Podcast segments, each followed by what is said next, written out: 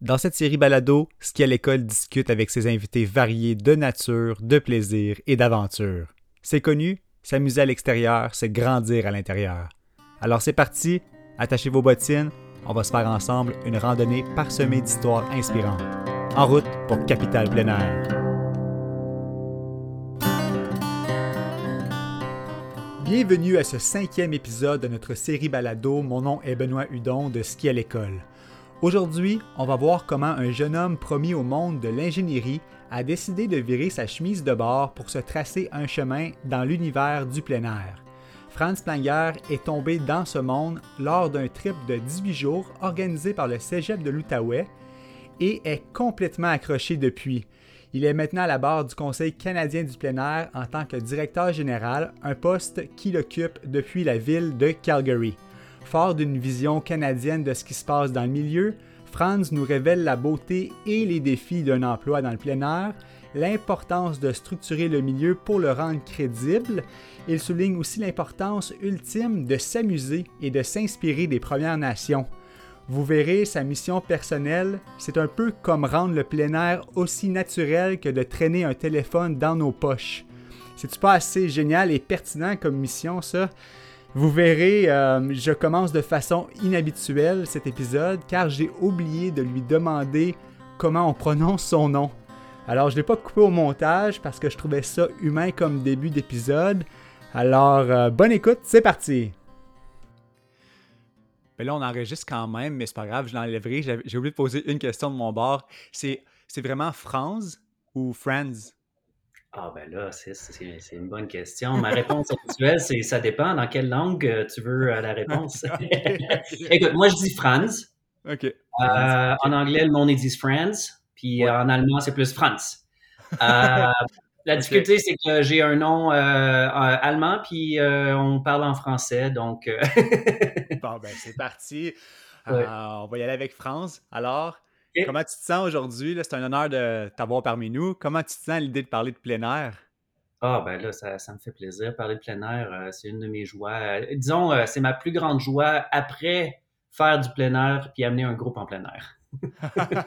ben oui, c'est sûr. Hein? Puis j'ai remarqué, d'après mes lectures, que le fait d'engager la conversation autour du plein air, ça semble vraiment important pour toi. C'est même une ligne directrice du sommet canadien du plein air. On y reviendra à cet événement-là qui va avoir lieu à Gatineau. Mais engager la conversation, c'est un élément clé. Est-ce qu'on en parle assez du plein air dans la société, d'après toi? Hum, d'un point de vue global, je pense que la réponse est non.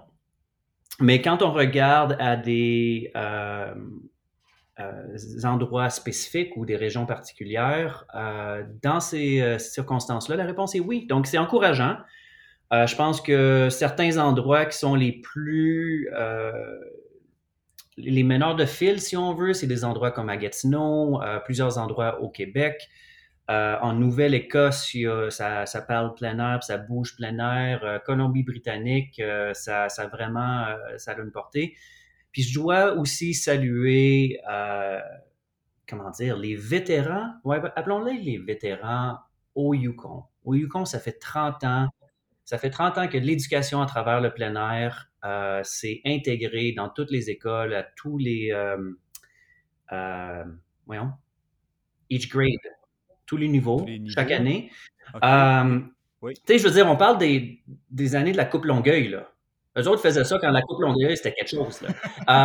Euh, pour eux autres, c'est tellement intégré, puis ça, en parle tellement que c'est fait partie du, euh, du quotidien. Fait que, euh, tu sais, c'est le fun de voir la conversation qui émerge dans plusieurs endroits au pays. mais il y a un endroit au nord du pays, dans, au Yukon, c'est vraiment une région du pays à, regarder parce que c'est ça que ça a l'air quand c'est plus intégré. OK, excellent. Et euh, personnellement, pour euh, France, ça part de où cette envie-là de converser, cette envie-là profonde de parler de plein air? Ah ben là, moi, je... Tous les honneurs vont au euh, Cégep de l'Outaouais. Et plus particulièrement au 18 jours plein air au Cégep de l'Outaouais. Donc, je ne sais pas si euh, parmi ton balado, euh, ta liste d'invités, euh, tu vas avoir la chance de, jaser avec les profs qui enseignent le 18 ou qui ont, même peut-être mieux, ceux qui ont commencé le 18 jours plein air. Mais longue histoire courte, là. j'ai fait, c'est un cours optionnel. C'est un cours optionnel au cégep. Et je me suis inscrit. Et le, cours, tu commences dans le stationnement du cégep, euh, campus euh, Gabriel-Leroy à et tu t'en vas vers le nord, vers Mont-Sainte-Marie en vélo. Euh, ensuite, tu fais de la randonnée pour trois jours, tu fais du canot pour trois jours, tu fais du solo, du canyoning, du kayak, de l'escalade, une couple d'autres activités ici et là, puis tu reviens en Rabasca, le long de la rivière Gatineau, et tu finis par un jogging de retour au même stationnement du cégep pendant 18 jours. À travers ce cours-là, j'en ai appris sur euh, la météo, la géologie, euh, biologie, euh, histoire, patrimoine régional, culture, développement personnel, leadership. Ce cours a changé ma vie. Avant, avant ce cours-là, oui, j'avais fait quelques sorties de plein air en famille, des choses comme ça. jamais été au camp d'été, jamais été dans les scouts. Euh, et je voulais devenir un ingénieur. Et après ce cours-là, j'ai décidé de dédier ma vie à, euh, des expériences de plein air qui peuvent euh, vraiment amener un, qui ont un impact de transformation incroyable. Ça fait que l'appel de la nature, c'est passé au cégep de l'Outaouais. donc, avant même ta vie professionnelle, c'est rentré grâce au système d'éducation. Ça, c'est bien. C'est arrivé à un jeune âge dans ta vie. Est-ce que ça a été encouragé par tes parents? Euh, non, la réponse courte, c'est non. Ça n'a pas été encouragé comme tel. Euh, comme je l'ai dit, en, famille, on a eu quelques voyages de camping ici et là avec mon grand frère. Euh, mais moi, tu sais, je viens d'une famille d'ingénieurs, euh, une famille qui a euh, travaillé sur le développement du 911 quand la technologie, c'était quelque chose de... Tu sais, l'approche 911, il y a eu une époque où est-ce qu'il fallait que tu appelles un numéro, puis ensuite, ça a switché à t'appelles 911. Fait que ma famille a, développé de la technologie euh, pour le 911. Fait que c'était vraiment ça le focus dans la famille, technologie, ingénierie, puis tout ça. Fait que je viens pas d'un milieu où est-ce que c'était encouragé fortement. Là. OK, OK. Est-ce que ta destinée ensuite dans le monde du plein air s'est tracée assez naturellement? Ou ça a été pas mal une euh, série de routes de travers? Euh, un petit peu des deux. Un petit peu des deux. Bon, à travers le 18 jours, j'ai entendu parler du programme plein air à Chicoutimi. Donc, j'ai été faire mes études universitaires à Chicoutimi dans le programme plein air. le programme 18 jours plein air au cégep s'est inspiré du modèle Outward Bound.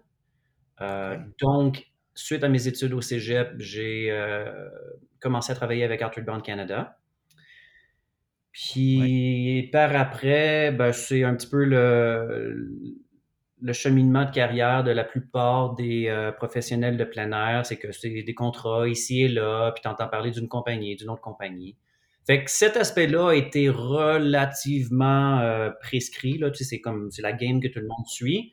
Mais euh, il y a plusieurs aspects où est-ce que tu sais, je suis rentré dans l'aventure thérapeutique ou euh, euh fait un petit peu d'éducation. Fait que tu sais, les carrières en plein air, c'est pas des carrières qui sont très prédéterminées ou très faciles. Donc, il y a eu beaucoup de euh, d'essais-erreurs, si on veut, puis il y a eu un peu de chance. Euh, le Conseil canadien du plein air, bon, c'est un mm-hmm. emploi qui est venu, euh, j'habitais à Calgary, puis il cherchait du monde à Calgary, fait que ça, c'est vraiment un peu plus de la chance que d'autres choses. Parce que c'est ça, là, tu as touché à plein de choses. Quand tu parles d'Outward Bound, j'imagine que c'était dans les guidages, guider des expéditions en canot ou de durée déterminée. Là. Sûrement, vous alliez out in the bush, en forêt quelque part, et tu faisais du guidage, c'est ça? Oui, je vais être un petit peu pointilleux euh, avec le terme. Pour moi, le terme de guide, c'est un terme qui est lié à une profession euh, dans l'industrie du tourisme. Euh, ce que j'étais, c'était un instructeur, un éducateur en éducation expérientielle. OK. Grosso modo, la tâche est très similaire dans le sens que oui, tu as la responsabilité envers le groupe, euh, créer euh, une expérience positive en plein air, donner les outils nécessaires, etc., etc. Une grosse différence entre euh, une expérience de tourisme en plein air une expérience d'éducation expérientielle, c'est que en éducation expérientielle, on, le, le but final, c'est que les participants aient tous les outils nécessaires pour prendre leurs propres décisions et prennent en charge leur destinée lors de la sortie. Tandis qu'un touriste, bon, ils sont là pour avoir du fun, le guide sert le tourisme.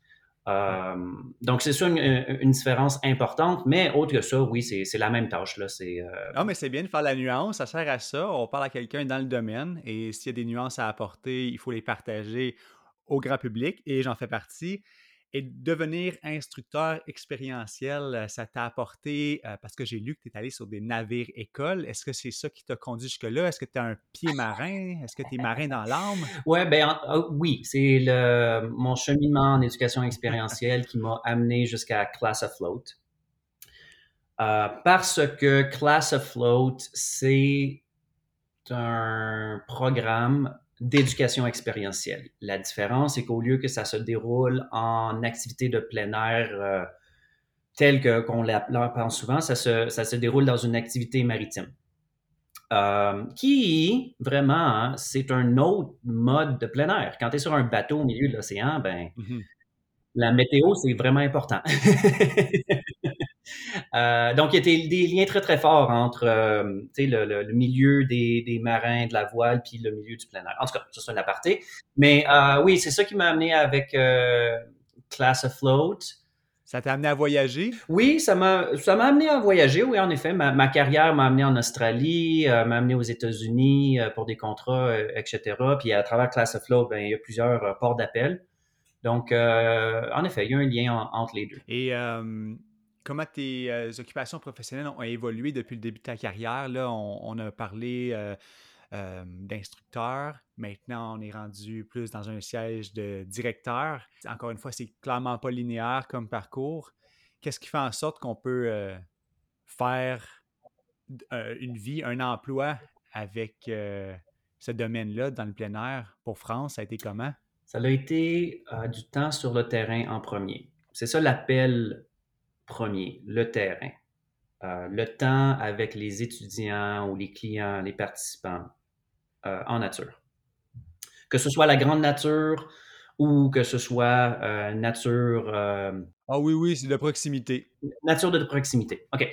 Une des réalités avec la carrière de plein air comme professionnel, c'est que, en fait, c'est une carrière qui est difficile sur... ça a un grand impact sur la famille ou euh, il y, a beaucoup de professionnels de plein air qui euh, vont vivre des séparations, euh, des divorces, etc. Donc, à un moment donné, dans mon cheminement, je devais choisir ma conjointe ou le temps sur le terrain. Puis, c'était pas aussi dramatique, là, c'est pas comme. Mais il en reste néanmoins que c'était faisait partie de la réflexion. Donc, j'ai commencé à transitionner à des emplois de plein air qui sont un petit peu plus euh, à proximité, où est-ce que je suis pas parti pendant un mois, des choses comme ça. Euh, et ces emplois-là existent. Euh, et à un moment donné, j'ai fait une transition vers, oui, plus de la, direction du travail de bureau. Oui, une grosse modification, ça a été des choix personnels, des choix de vie, des choix par amour, mais aussi, c'est que après avoir passé plusieurs années sur le terrain avec des groupes de entre 8 à 12 personnes, puis de voir l'impact profond de ces expériences-là pour les participants, puis de aussi constater que les organismes pour lesquels je travaille sont constamment en train de, se cogner contre des barrières inutiles, barrières telles que sais, euh, Outward Bound Canada euh, offre des expériences à des écoles. Ben, une des premières conversations avec les écoles, c'est comment est-ce que tu vas t'assurer que tu vas pas tuer nos étudiants? Euh, ça commence là. Ne tue pas mon monde. Puis ça va ensuite à. En fait, excuse, ça commence à pourquoi est-ce que je penserais à ça? C'est juste pour le fun. C'est juste du fun, le plein air. Ça, ça amène rien d'autre. Puis ça, tu vas tuer mon monde. Hey, c'est une conversation difficile à avoir, là. Puis euh, ensuite, juste sais, pour le fun, par après, le monde, il embarque dans leur auto à faire du 120 sur l'autoroute pendant une tempête de, neige, tu sais. Oui, la, notion de danger, des fois, est déséquilibrée. C'est ça. donc, de constater que certaines, certaines industries au pays, certains secteurs au pays ont réussi à s'organiser, ont réussi à passer à travers des barrières euh, psychologiques et, euh, policies, des, lois, établir des lois qui, qui favorisent, du financement qui favorise, mais que c'est pas la réalité au plein air. Donc, je, cherchais vraiment un, moyen de pouvoir travailler à ce niveau-là. Parce que oui, je peux amener genre 10-12 personnes en plein air 4-5 fois par année. Mais si on peut amener à éliminer ces barrières-là qui sont inutiles, comme, comme milieu, le plein air peut amener des centaines de groupes de 10-12 personnes de plus que ce qu'ils font présentement à chaque année. Exactement. Et là, la vision de l'organisation que tu représentes actuellement va comme suit. C'est dans un monde idéal, tout Canadien aura accès au plein air pour le loisir et pour l'éducation. Peux-tu m'en dire plus sur le Conseil canadien du plein air que tu représentes? Oui, bien, la raison d'être du Conseil canadien du plein air, c'est justement amener ce changement-là. Euh, je veux dire, notre mission, c'est. Euh, j'aime les mots de notre mission, mais moi, je suis. Bon, comme je l'ai dit avec ma famille d'ingénieurs puis tout ça, j'aime le concret, j'aime savoir. Ça a l'air de quoi? Fait que pour moi, quand la mission va être accomplie, euh, ce que ça veut dire, c'est que pour 38 millions, 38,01 millions de personnes au, Canada, à jour, aller à l'extérieur dans, euh, de manière régulière, dans son, disons dans son quotidien, c'est autant du gros bon sens que d'avoir un téléphone cellulaire dans sa poche. Euh, c'est ça le changement. Puis on parle pas de, du monde qu'à chaque semaine, ils vont se taper une grosse expédition euh, dans le nord du Canada. Non, c'est mm-hmm. que euh, oui, il va faire du plein air euh, de proximité, puis plusieurs personnes vont faire du plein air un petit peu plus loin. En tout cas, il y, a, plusieurs formes de plein air, mais le point, c'est que ça fait partie intégrante de, du quotidien.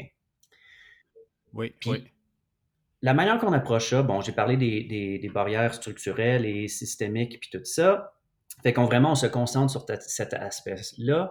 Euh, puis le levier qu'on veut euh, libérer, qu'on veut utiliser au maximum, c'est le milieu du plein air. Parce qu'en bout de ligne, c'est les organismes qui amènent le monde à l'extérieur. Euh, que ce soit du Waterbound, que ce soit des écoles de la forêt, etc., etc., les scouts, c'est eux autres qui, qui amènent la magie. Puis si eux autres peuvent amener deux fois plus de personnes, faire plus de revenus et grandir comme industrie, diversifier l'économie canadienne. c'est comme c'est quelque chose qui euh, peut créer un, un, cycle virtueux.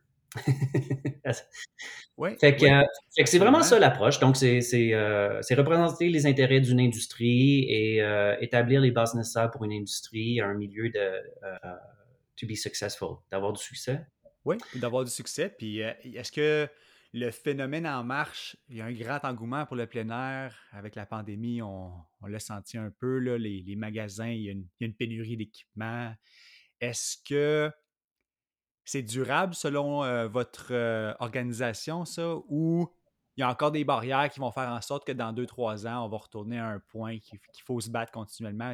Ou est-ce qu'on peut surfer actuellement sur cette vague d'engouement-là? Ben, c'est sûr qu'on va surfer, que surfer sur cette vague-là, c'est essentiel je pense que, par rapport à cette question-là, ce qui me vient en tête, c'est la différence entre une mode. Euh, juste les termes en anglais. The difference between fashion and um, lifestyle. Une mode et un, un, choix de vie ou un style de vie. Donc, je vais commencer avec un exemple euh, de quelque chose qui n'arrêtera jamais. Ben, je OK, n'arrêtera pas tant que. Nike n'arrêtera pas de vendre des chaussures pour des centaines de dollars tant et aussi longtemps que la NBA existe. L'équipement sportif, puis vraiment ici on parle de, tu sais, genre euh, chaussures. Euh, Nike c'est un bon exemple. Euh, oui, c'est des chaussures de sport, mais c'est aussi de, des chaussures pour le quotidien. L'équipement sportif, c'est intégré dans le mode de vie de notre société il y a des millions, voire des milliards de dollars qui se fait à travers le sport, que ce soit dans les équipes sportives, que ce soit dans le récréatif avec les jeunes, euh, le professionnel, l'équipementier, euh, etc., etc. Ça, c'est un milieu qui est bien développé et qui centre, s'entraide, centre-appui l'un l'autre. Si on ne développe pas la même chose pour le plein air, le milieu du plein air, ben, il y a des très bonnes chances que le plein air n'en reste qu'une euh, mode et les modes ils viennent puis tu sais je parlais de la coupe longueuil tout à l'heure fait qu'on a une opportunité incroyable. Je pense que le timing est parfait. La grosse question, c'est est-ce que le milieu du plein air va être capable de s'organiser pour amener un changement en profondeur et un changement durable? J'ai parlé du Québec tout à l'heure. À mon avis, je crois que le Québec est le mieux positionné pour assurer que ce changement-là reste. Parce qu'au Québec, le milieu du plein air a réussi, dans les 15 dernières années, a réussi à passer à travers les batailles de clochers, les guerres de clochers, et à travailler ensemble, à s'arrimer avec le gouvernement provincial. Puis le gouvernement provincial vient d'investir, j'ai pas le chiffre exact, là, mais c'est autour de 50 millions de dollars dans le milieu du plein air, que ce soit les parcs régionaux, euh, euh, l'industrie touristique, euh, les camps, les, pourvoyeurs, etc., etc. Là. Donc, il y a quelque chose dans l'ensemble qui fait en sorte que ça peut durer. Et vous, concrètement, au Conseil canadien de plein air, par exemple, en devenant membre, est-ce que on appuie directement le développement de la pratique? Comment, comment ça fonctionne quand on rejoint votre organisation et qu'est-ce que vous faites concrètement pour encourager ce développement-là? Oui, bien présentement, on en est à l'étape d'aider le milieu à se structurer, mais dans un point de vue fédéral, donc national au grand complet. OK c'est la première étape. C'est d'aider le milieu à passer à travers les guerres de clochers parce que c'est essentiel. Euh, c'est impossible de travailler avec un gouvernement fédéral de manière efficace si, quand on pointe vers le milieu, euh, tout ce qui est euh, perçu, c'est ben il y a eux autres, puis eux autres, puis ils se contredisent, puis ils se battent, puis comme, tu sais, ça... Ça arrive pas mal, ça? Ah, c'est, comment dire, la compétition entre organismes de plein air ou euh, associations, euh, groupes de plein air, ça fait partie du... Euh, c'est le mode the ethos, le mode d'être, le mode de vie qui qu'on hérite présentement. là. C'est clair que le mot d'ordre collaboration est de plus en plus important depuis les trois dernières années, mais il en reste néanmoins qu'on a plusieurs décennies de compétition et de garde de clocher. Là. Donc, vous vous arrangez pour assainir, rendre ça plus sain? Ouais. Ouais, c'est vraiment l'étape où est-ce qu'on en est, assainir. Donc, le sommet canadien du plein air, c'est ça le but principal, c'est d'amener le milieu du plein air ensemble et d'arriver à, avoir des. Euh, à s'entendre sur des fondements, là, des, choses de base. Euh, mais tu demandais, tu sais, concrètement, ça a l'air de quoi? Bon, ça, dépend. Est-ce que tu es un organisme? Est-ce que tu es un individu? Un individu qui amène du monde en plein air, bon, il y a notre formation, certification en leadership plein air. Donc, comment amener un groupe en plein air, euh, puis les pratiques acceptées du milieu, euh, euh, puis ton devoir de moyens, etc., etc.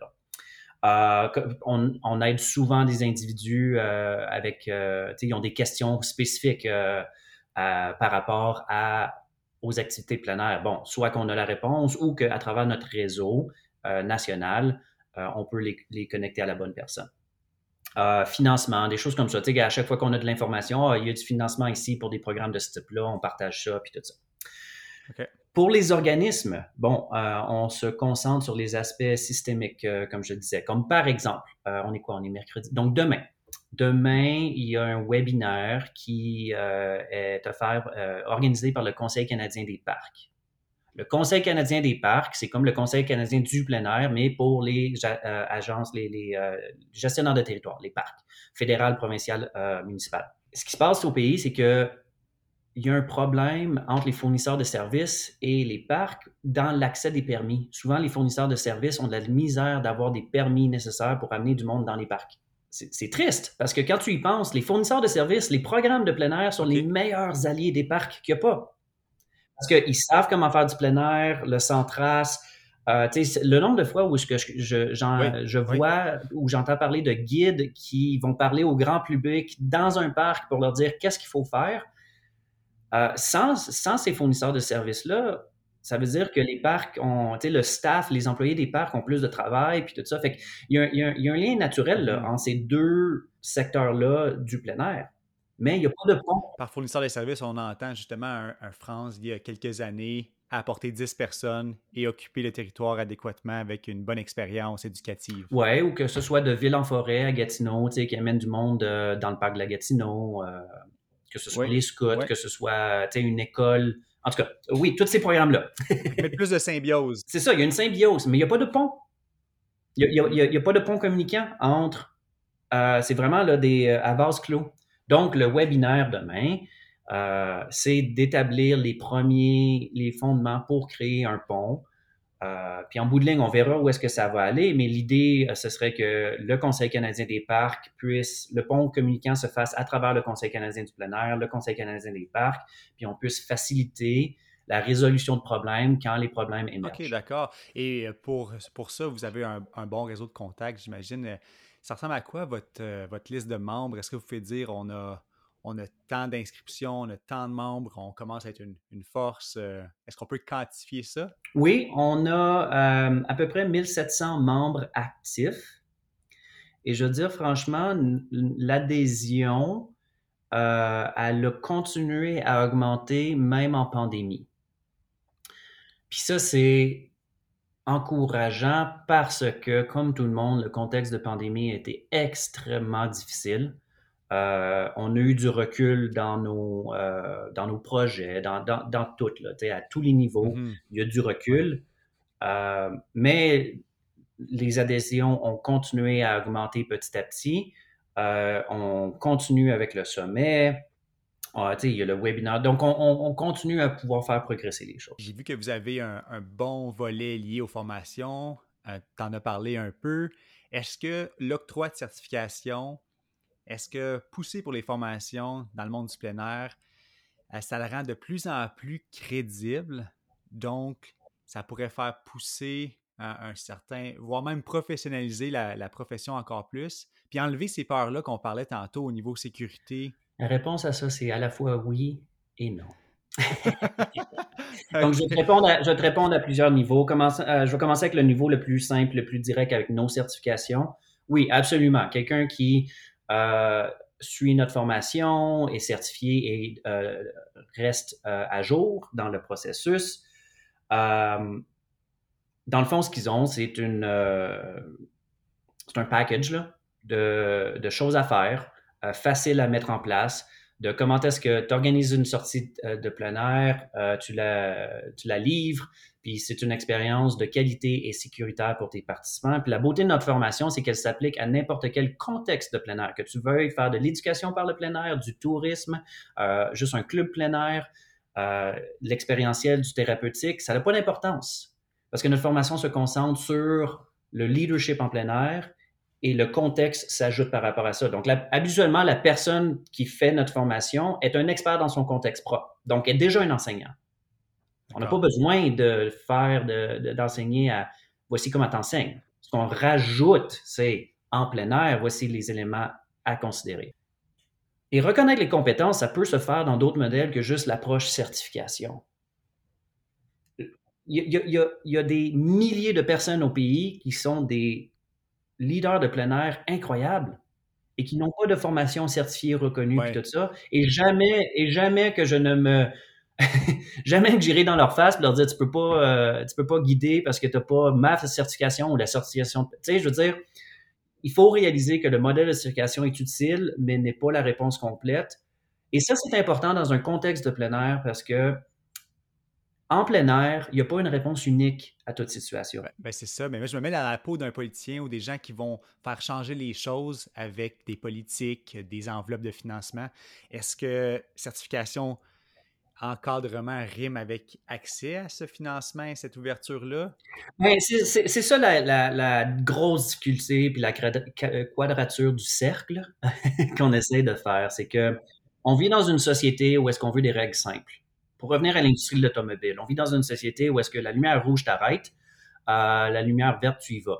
Bon, OK. Euh, euh, avec la bière Laurentide, la publicité il y a plusieurs années, euh, le gars du Québec, je sais pas si tu te rappelles de la publicité, là. J'étais jeune un peu pour boire la Laurentide. ouais, ça. En tout cas, joke Québec, au, Québec, on passe à rouge, là. Mais le point, c'est que le point, c'est qu'on vit dans une société où est-ce qu'on veut des règles claires, puis on veut savoir ça c'est correct, ça c'est pas correct. Ouais. Mais en plein air, il y a plusieurs réponses, puis il y a plusieurs bonnes réponses pour chaque situation. Ouais. Et il faut garder ça. développer le milieu du plein air dans une approche qui est voici la seule réponse unique euh, qui fonctionne pour tout le monde est de facto dénaturer l'activité de plein air. Ah oui, oui. Donc, donc euh, c'est pour ça que je te dis que la réponse globale, c'est non.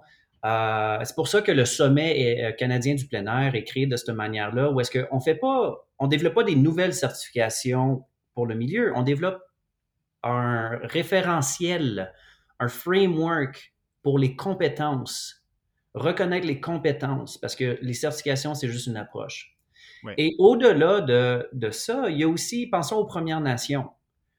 Les Premières Nations sont des experts de plein air depuis des millénaires. Les Premières Nations sont les, premières, les premiers guides, en guillemets, les premiers guides de plein air sur ce, territoire-ci. Carrément, nos ancêtres ont été guidés en plein air et gardés en vie et ont appris les compétences de plein air des Premières Nations. Moi, j'ai eu la chance de passer du temps avec euh, quelques différentes euh, communautés de différentes nations. Et ce que j'ai remarqué, c'est qu'il y a des mécanismes, il y a des protocoles, il y a des manières de faire les choses où est-ce que à l'intérieur, au sein même de la communauté, le monde s'assure que personne X, Y, Z a les compétences nécessaires pour faire ABC. C'est que c'est mais ce qu'ils font pas, par contre, c'est qu'ils vont pas s'asseoir puis faire une formation de certification puis écrire dans des livres puis tout ça. Mais il y a des mécanismes en place pour confirmer la compétence. Donc, si on crée de facto le seul, la seule manière de faire des choses, c'est du certification, de la formation professionnelle telle qu'on la conçoit, ben de facto, ce qu'on fait, c'est qu'on recrée euh, les problèmes de, de, euh, de, racisme structurel qui a été créé, puis de euh, d'injustice qui a été créée depuis des décennies au Canada. Là. Ouais, ouais, c'est ça. Il y a juste avec une option, c'est de faire fi de toute la complexité du monde et d'enlever des témoignages et des expériences de gens, de communautés qui ont déjà de, de, de grandes connaissances. Et là, est-ce que le conseil, est-ce que France prend ces expériences-là et les apporte euh, des communautés des Premières Nations? Est-ce qu'il y a un, un pont qui peut se créer avec le monde du plein air actuellement? Est-ce que le monde du plein air est prêt à accueillir ce qui se passe dans les communautés est-ce qu'il y a un bon échange euh, par rapport à ces connaissances-là? Ah, j'adore tes questions parce que la réponse est à la fois oui puis à la fois non. Euh, écoute, euh, ta première question que j'ai entendue, c'est est-ce que à, travers le Conseil canadien, à travers moi, le Conseil canadien, est-ce que est-ce qu'il y a des échanges? Oui. Oui, il y a des échanges. Euh, bon, je donne un exemple. Notre formation, elle est offerte dans euh, quelques communautés. On a des instructeurs qui sont euh, des, leaders plein air et des membres de Première Nation et intègrent notre formation dans leur, dans leur programmation, dans leur processus de développement pour leur communauté, puis tout ça. donc, ça, c'est un bel exemple. Parce que notre formation, elle a été créée de manière à ce qu'il y ait assez de flexibilité pour qu'elle puisse s'être adaptée à divers contextes culturels. Puis en termes de, de Première Nation, il y a euh, land-based education, place-based. Ah, j'oublie les termes en français. Mais euh, je vais donner un exemple. L'UNESCO, euh, la Commission canadienne de l'UNESCO a un groupe de travail de chercheurs qui sont des, membres de Première Nation qui se spécialisent sur euh, place-based education, land-based education, éducation à travers le territoire. Euh, c'est l'UNESCO, là. Donc, l'UNESCO voit le, le plein air comme quelque chose d'important et à travers l'UNESCO, lien avec les Premières Nations. Fait qu'on mm-hmm. peut voir des exemples à travers le pays. Je te ramène au Yukon.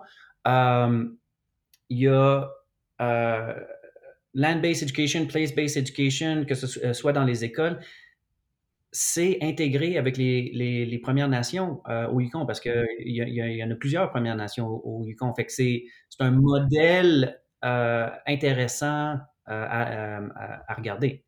Fait que c'est là où est-ce a le oui.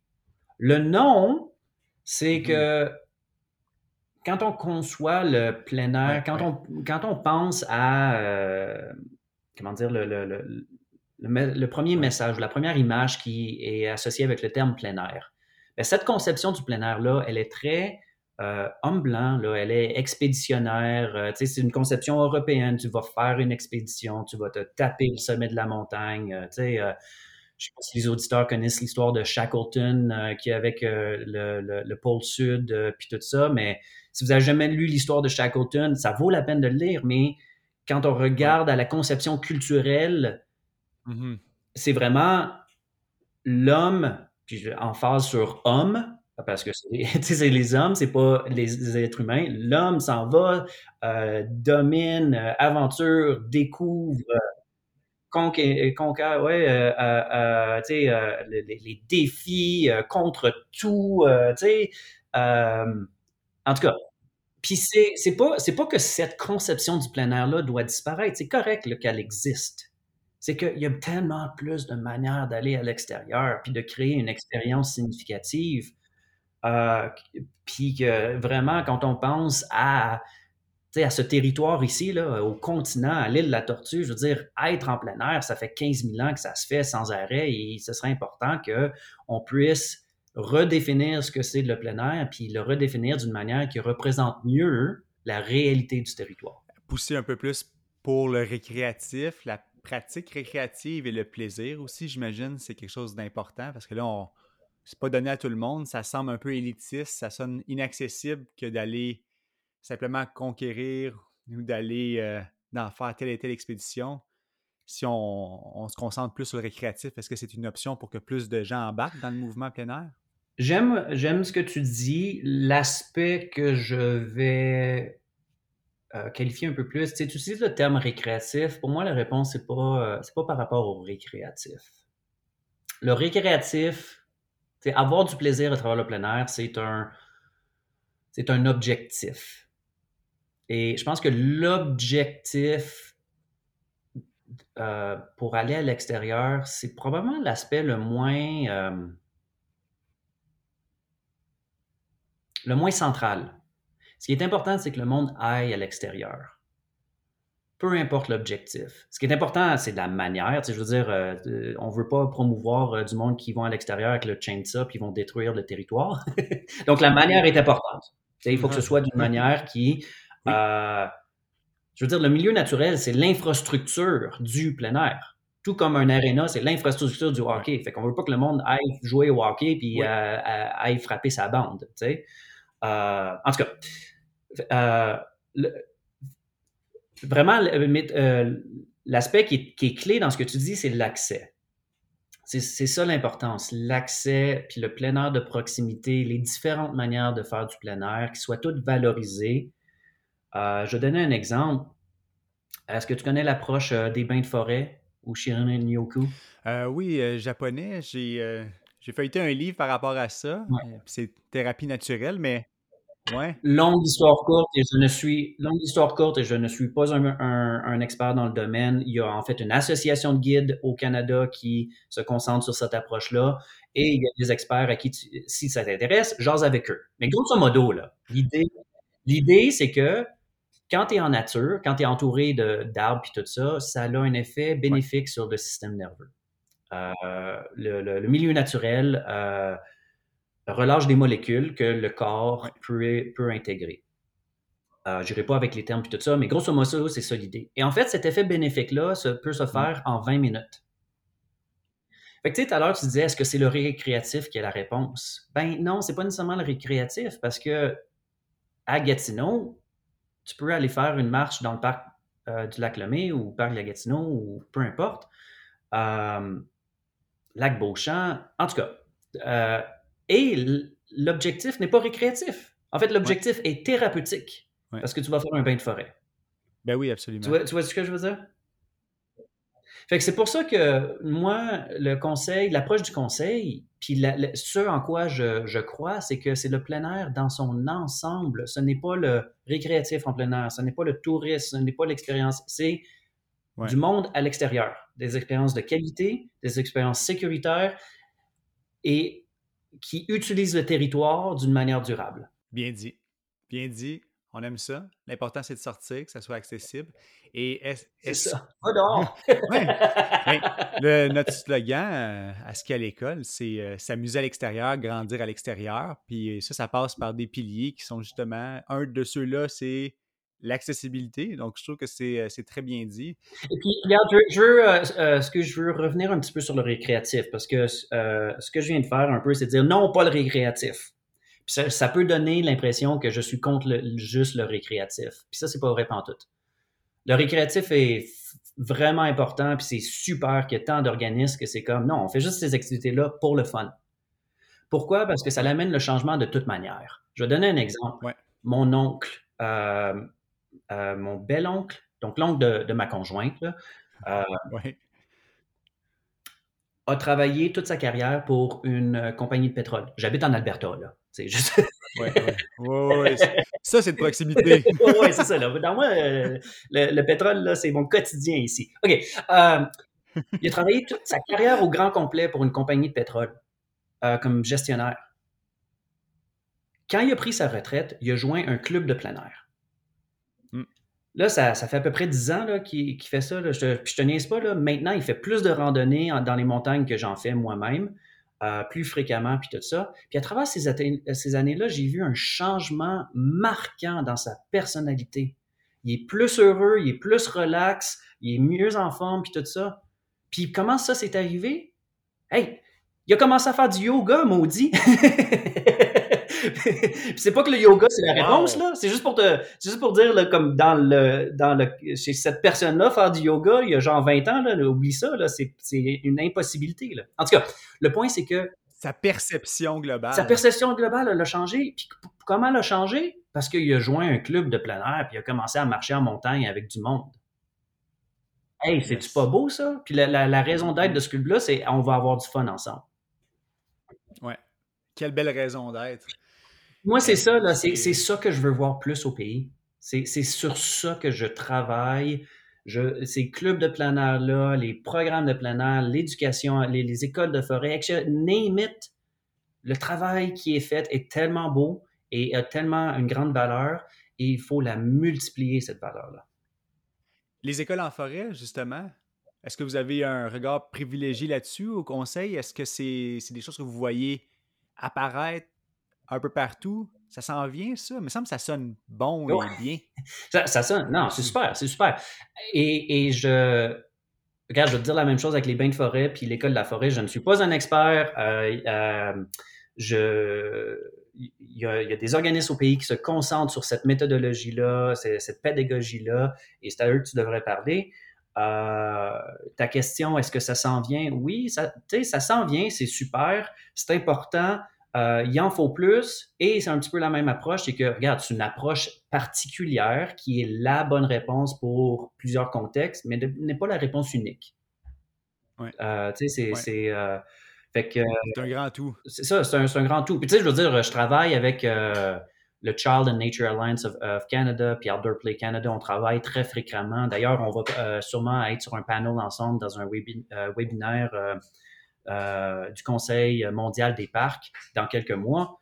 Donc, on travaille main dans la main. Mais j'espère que le, message qui est entendu, c'est que pour moi, ce qui est important, c'est pas une approche au-delà de l'autre. C'est vraiment le, milieu dans son ensemble. Là, on vient de parler de panel. J'aimerais ça qu'on discute euh, du sommet canadien de plein air qui va se passer à Gatineau L'an prochain, en septembre prochain, c'est bien ça? Mm-hmm. Oui, en effet. Est-ce que tu peux m'en dire plus? Premièrement, je veux savoir pourquoi Gatineau. Ah, ben là, pourquoi Gatineau? En 2018, le comité organisateur du sommet a fait, euh, appelons ça un appel d'offres, un petit peu comme le comité international olympique, là, où est-ce qu'ils disent oh, on va avoir les Olympiques à telle année, euh, quelle ville qui, veut, euh, qui veut les avoir? Fait qu'on a envoyé le message là, à travers nos contacts, à travers le pays, à différentes villes.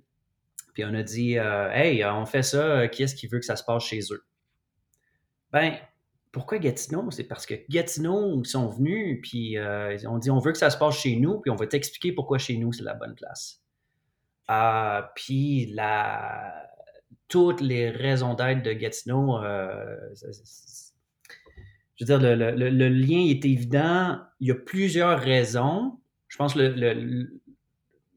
le, plus facile à expliquer dans, le contexte de la balado, c'est que la, la, stratégie municipale de Gatineau, euh, capitale euh, nationale du plein air urbain, ben c'est un, un, fit idéal.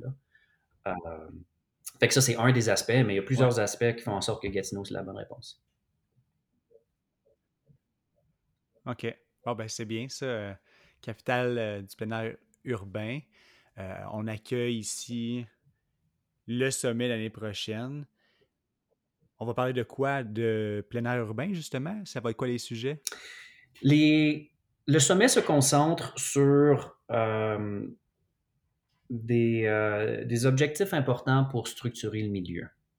Donc, je parlais de, d'entente fondamentale. Donc, le sommet, c'est vraiment pour le milieu du plein air, pour euh, soit les organismes de plein air ou les individus qui amènent du monde en plein air. Donc, c'est pas pour le ou la pratiquante de plein air. C'est monsieur, madame, tout le monde qui euh, va faire son, va se promener dans le parc durant la fin de semaine, c'est pas pour eux autres que le sommet existe, c'est pour le milieu. Oui. Euh, donc, énoncer le consensus sur les bienfaits du plein air ou des activités de plein air encadrées. Il y a déjà plusieurs recherches qui existent sur les bienfaits du plein air. Mais le lien qui n'existe pas, c'est le milieu qui amène le monde en plein air n'a pas de dénoncer qui dit voici les bienfaits que ça l'amène à la société. Il n'y a personne qui a besoin d'expliquer pourquoi un téléphone intelligent, ça, ça a des bienfaits, des bénéfices, puis tout ça. Tout le monde le sait. Pourquoi? Parce que l'industrie euh, de la télécommunication n'a peut-être pas un énoncé tel qu'on veut créer à travers le sommet, mais l'équivalent existe. Donc, vraiment, c'est ça, en, bout de ligne, euh, l'objectif de l'énoncé, c'est que, bon, ce qui à l'école n'a plus besoin d'expliquer pourquoi est-ce qu'on va à plein air tout seul. Peut-être que tu l'expliques encore, mais c'est le milieu, c'est l'industrie au grand complet. Tu, sais, tu peux dire, regarde, l'industrie, voici, voici ce que les experts disent.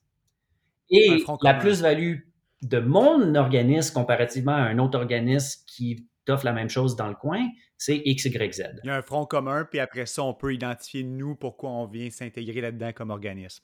Oui, c'est ça. C'est, ça. Je veux dire, toute industrie qui est bien développée, là, euh, regarde, Coke et Pepsi travaillent ensemble sur des euh, sur certains aspects qui font grandir l'industrie de la boisson sucrée. Là. ils vont totalement compétitionner puis se couper l'herbe sous le pied pour comme le, marché X, Y, Z, euh, mais pour développer l'industrie dans son ensemble, ils travaillent ensemble. bon, l'énoncé de consensus. Un autre, euh, objectif, c'est le, référentiel ou le cadre de référence pour les euh, formations compétences plein. On en parlait tout à l'heure. Euh, oui, il faut, une certaine. Au pays, il y a plusieurs manières de reconnaître qu'une personne peut amener un groupe en plein air. ça se fait depuis des décennies, mais le milieu ne s'est jamais mis ensemble pour dire voici le cadre de référence, puis voici comment est-ce qu'on s'entre-reconnaît voici comment est-ce qu'on arrête les guerres de clocher entre organismes certifiants A puis euh, organisme euh, formant B. Parce que pour quelqu'un qui se fait une carrière, qui se tape une carrière en plein air, c'est vraiment dur d'aller faire des formations ou de toujours avoir à reprouver que ça fonctionne. Euh, pour un organisme qui veut, qui ne, ne, fait pas vraiment du plein air, puis qui veut commencer à offrir ça, c'est vraiment difficile de confirmer est-ce que cette personne-là, elle, peut amener mon groupe de manière sécuritaire? Exact. Il n'y a, pas de point de référence. Les, les imagine si tu cherchais un ingénieur, puis euh, il n'y en a pas de, carte de référence à ce que c'est quoi un ingénieur civil ou euh, c'est quoi. c'est ça. Et vous allez faire un peu une stamp de plein air. C'est ça l'objectif? Oui, c'est ça. On va créer un cadre de référence pour l'industrie, mais c'est l'industrie qui crée le cadre de référence. Euh, parlant de cadre de référence, bon, il y a les pratiques acceptées du milieu. Donc, les organismes, c'est un organisme de plein air qui, qui le cadre de référence pour les formations, c'est pour le leader de plein air, la personne qui amène euh, le groupe. Euh, les pratiques acceptées, c'est pour l'organisme qui encadre euh, ce leader-là. un organisme qui run des activités de plein air de manière sécuritaire, on sait comment le faire. Fait que, puis tous les organismes suivent à peu près les mêmes principes. Fait que c'est comme, c'est de s'entendre que voici les principes qu'on suit. OK. OK. Euh, élever, euh, mettre en valeur les approches plein des Premières Nations. on en a parlé tout à l'heure, ça se fait depuis 15 000 ans. Fait que c'est vraiment de, créer des ponts entre les différentes approches au pays. promouvoir le plein air à travers les écoles. Euh, le milieu professionnel peut agir de manière positive pour euh, euh, aller au-delà des barrières du, plein air dans les écoles. le plein air et inclusion, soit mobilité différente, personnes à mobilité différente, 2S LGBTQ, racisme et ce qu'on peut faire pour démanteler les, pratiques qui sont euh, injustes et, racistes dans le milieu du plein air.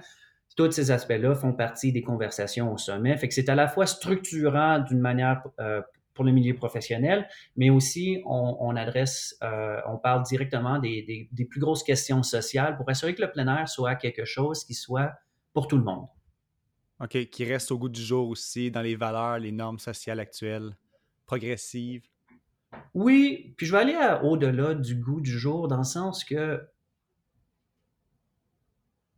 pouvoir être à l'extérieur et avoir un bon moment, c'est quelque chose que chaque être humain a le droit d'avoir accès.